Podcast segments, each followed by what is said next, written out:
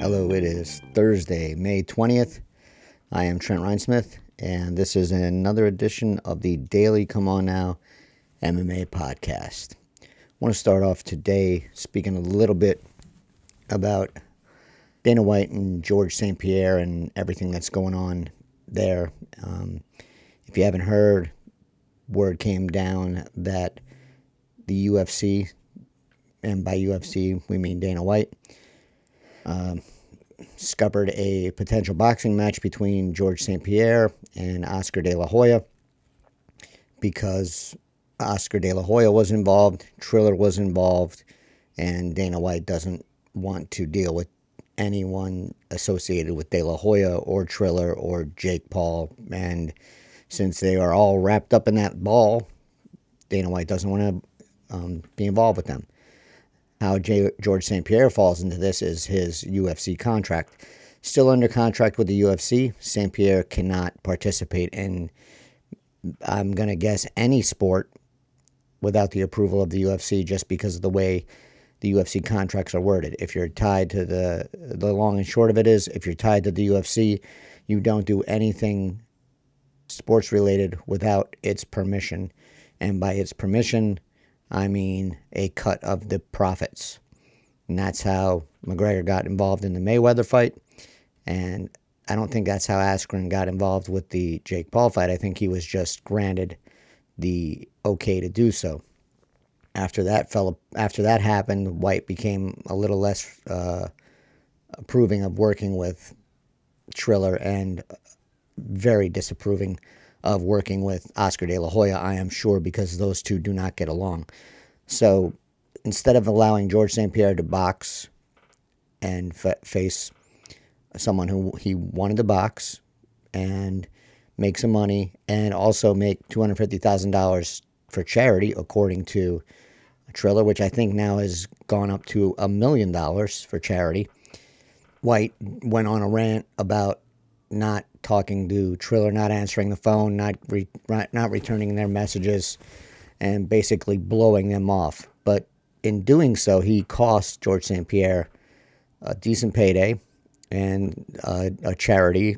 We don't know what charity, but a charity between two hundred fifty thousand and a million dollars, and he did so because he's selfish.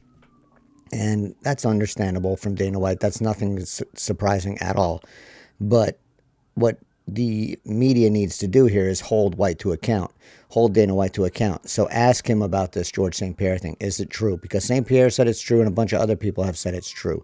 That he, he being Dana White, prevented St. Pierre from taking that fight. So ask him if it's true. And of course, White is going to go on a rant about Triller again and Oscar De La Hoya and Jake Paul and how all these individuals are scumbags. But the real question remains did you, Dana White, prevent George St. Pierre from making money? And if so, why? St. Pierre might have shafted the UFC at some point in Dana White's mind um, by not defending the middleweight title, by walking away from the sport when he was the champion those are all his right to do so because he is the athlete that was out there in the cage fighting for a living. Now, White didn't like it, but the big picture is the UFC always goes on no matter who leaves. So I don't know why he took it so personally with St. Pierre and ranted that St. Pierre owed him and the UFC and the fans something. Maybe he just didn't like St. Pierre. I don't know. But the fact is now that he's preventing St. Pierre from making money in a boxing match, which has nothing to do with the UFC, is uh, pretty shitty. And it's up to the media to hold White to account for this. Will that happen? I don't know because the media is too often distracted by White going off on these tangents and saying he doesn't want to talk about it and then yelling and screaming about it, knowing full well that the media will not get back to the question because right because White was angry. Um, but I don't really give a shit if Dana White's angry or not. He should be forced to answer the question as to why he did not allow George St. Pierre to to to box. And if the if the answer is simply what I think it is, his ego and not wanting to deal with Oscar De La Hoya, Well, you can easily remove both of those things by just saying, okay, you can fight. I don't want to hear about it. I don't want to know about it. Do it. And good luck. All White has to do is offer George St. Pierre uh, uh, an okay and good luck in your endeavors in boxing. And if something else comes up, we'll discuss it. But to just ignore it and blow uh, St. Pierre off, bad, bad business, bad move, and it just makes things. It just it's a shitty thing for Dana White to do. Um, but he's not going to lose any sleep over it. That's for sure. One thing that Leslie Smith reminded of us of was that George St. Pierre was involved with the MMA Athletes Association at one point, and this was when there was a bunch of different groups going about trying to organize the UFC fighters and MMA fighters and to try and get some better deals for, for the fighters overall. Um, the MMA AA at the time, which also had Donald Cerrone for a brief amount of time and Tim Kennedy, and was, I think, headed by Bjorn Rebney, formerly of Bellator. The story that was written about the MMAAA was that, and here's the quote from it the three goals for the MMAAA will be earning a settlement from the UFC for current and past fighters, bringing the revenue disparity from just 8% to 50% for fighters, and to negotiate a collective bargaining agreement with the UFC. Um, Leslie Smith was part of a different group, same kind of goals, I, but they I think they were more uh, they were more aggressively pro union and trying to get a union or an association for the fighters. What St. Pierre did, and what a lot of these fighters that were involved with this, the MMAAA fizzled out rather quickly. Um, Cerrone dropped out as soon as Dana White called him, I think was the situation there. St. Pierre dropped out shortly after he got himself a deal with the UFC, and everything kind of just faded after that.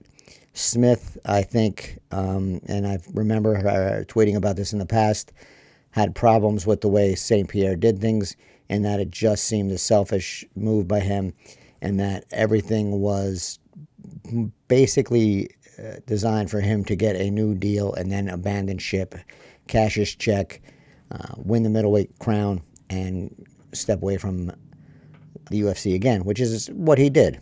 And here's what Smith um, had to say, and I think this was to MMA fighting and was today or yesterday. One of the things about the Ali Act is that it prevents these long term contracts, and that's exactly what Dana White is using in order to prevent GSP from having this fight. But you know what would have made an even bigger difference in all that is if GSP had stuck with his union organizing effort that he started in 2017. I believe that they had the very best setup of leaders that everyone would have followed, and that if they had had had the conviction and stuck with it, that something would have happened. As we know, they abandoned that effort, and GSP got a contract to fight in the UFC for a title after several years off, immediately after making that union effort. That would have been made the biggest difference if they hadn't done that. So perhaps if St. Pierre and others wouldn't have jumped ship, we wouldn't even be having this discussion. Instead, St. Pierre would be boxing De La Hoya and really what needs to happen is someone needs to to you know stick their neck out and fight the UFC. It could have been George St. Pierre. Leslie Smith tried. Her effort failed the first time, but there were suspicions that um, Trump was involved with the NLRB and some other nefarious things had happened. But had St. Pierre stuck with it, perhaps his group would have succeeded where Smith's group failed, or succeeded in something where Smith's group failed. But, as is often the case with MMA fighters, short sightedness and selfishness, even, even with someone as well liked as George St. Pierre, got the best of the fighters and they abandoned ship. I don't like it. I don't think it was the right decision. And would it have failed or not or, or succeeded? I don't know. But it, but if you never even went through with it, you abandoned it. So we'll never know. Is this going to get St. Pierre on board again. I doubt it. He doesn't sound too broken up about the De La Hoya fight not happening. He just sounds a little disappointed. Um, I don't think it's going to be a, an earth shattering thing for him that it never happens. But I just wanted to point out that, you know, Leslie Smith, she has a point. She has a point. point, And St. Pierre could have done something about this had he stuck with it, but he didn't. He took the short term gain, and he's kind of reaping that uh, whatever he whatever he decided to take. It's kind of his own fault in some ways. So I feel bad for St. Pierre, but I also understand what Smith's saying here. And, you know, someone's got to fight the UFC. That's the, uh, I think that's what it all comes down to. So I got a couple come on nows for today. The first one is Tony Ferguson. I don't know. I don't think anyone knows right now how bad he, he was injured when uh, wrenched his knee. Uh, and Dariush said he heard it pop. I, I didn't hear anything pop. Um, it looked painful.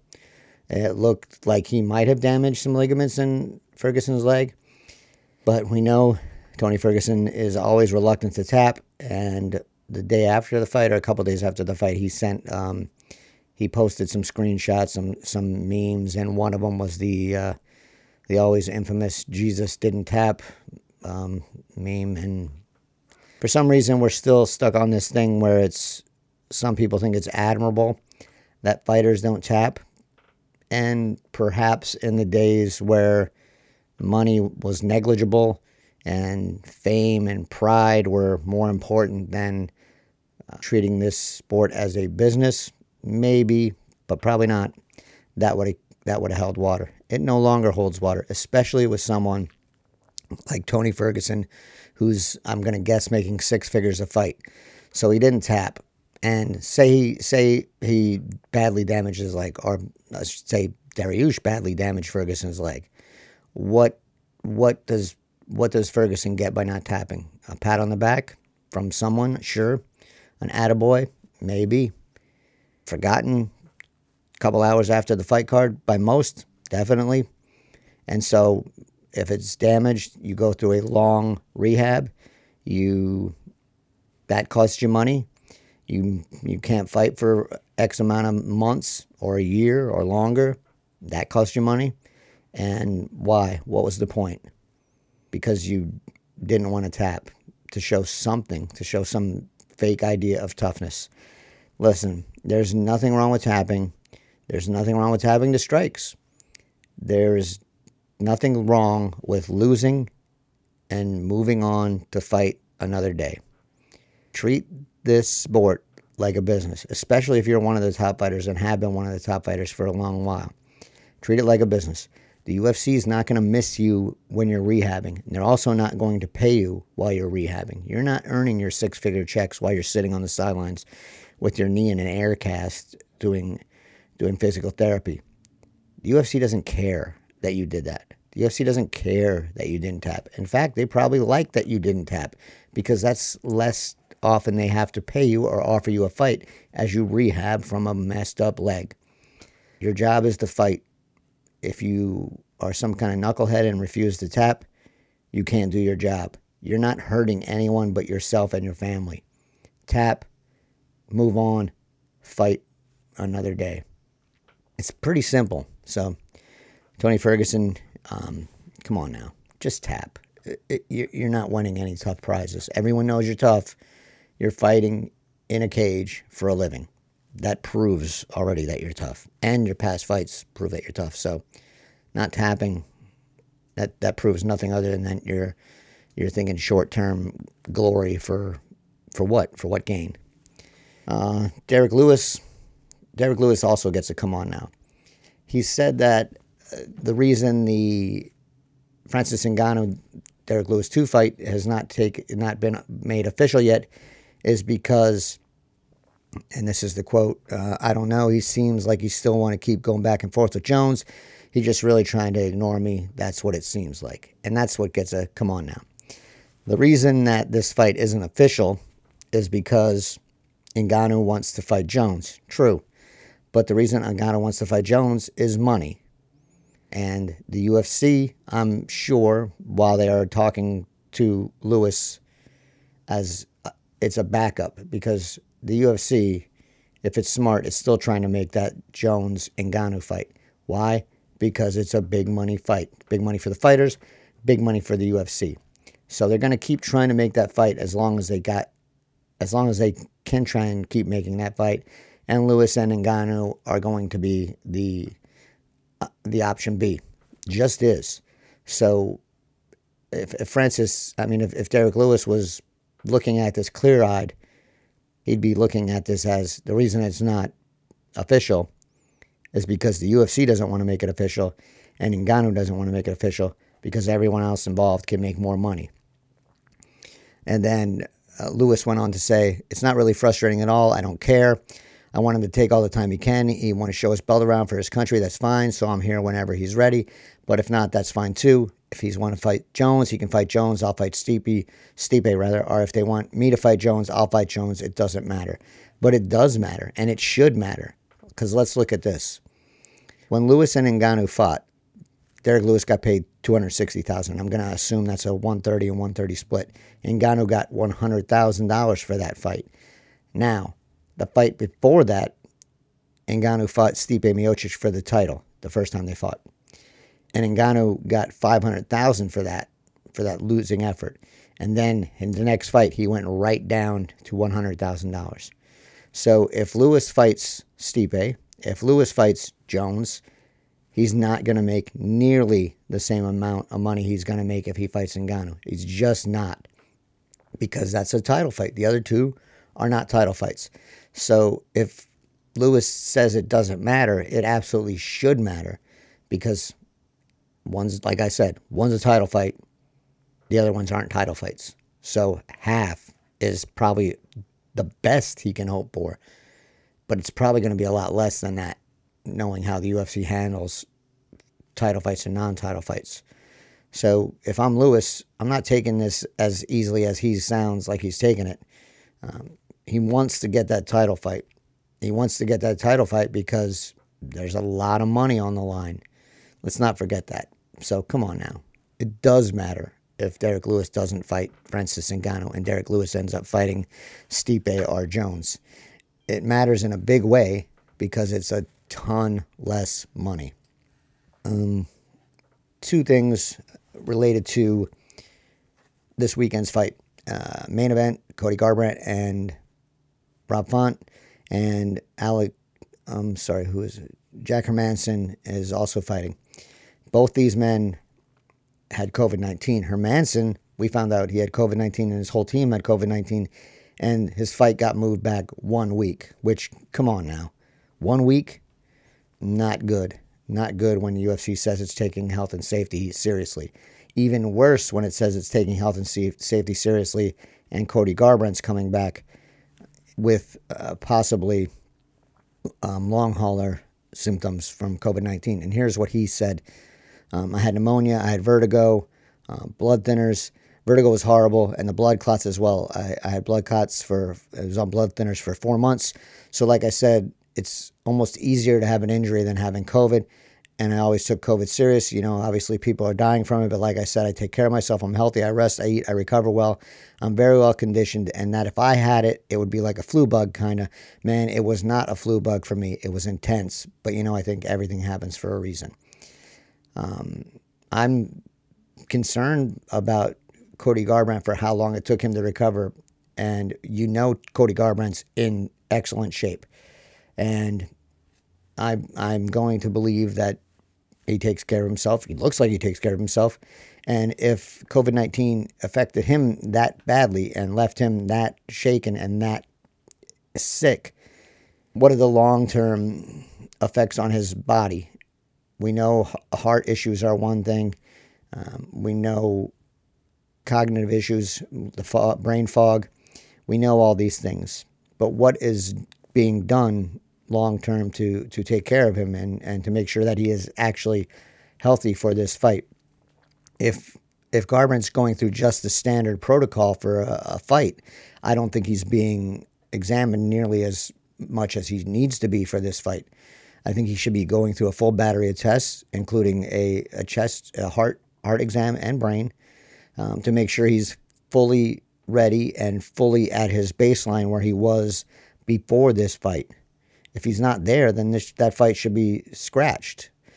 I've asked the UFC in the past and the Nevada State Athletic Commission in the past if this was if they were going to do additional testing, and I was told at that time no.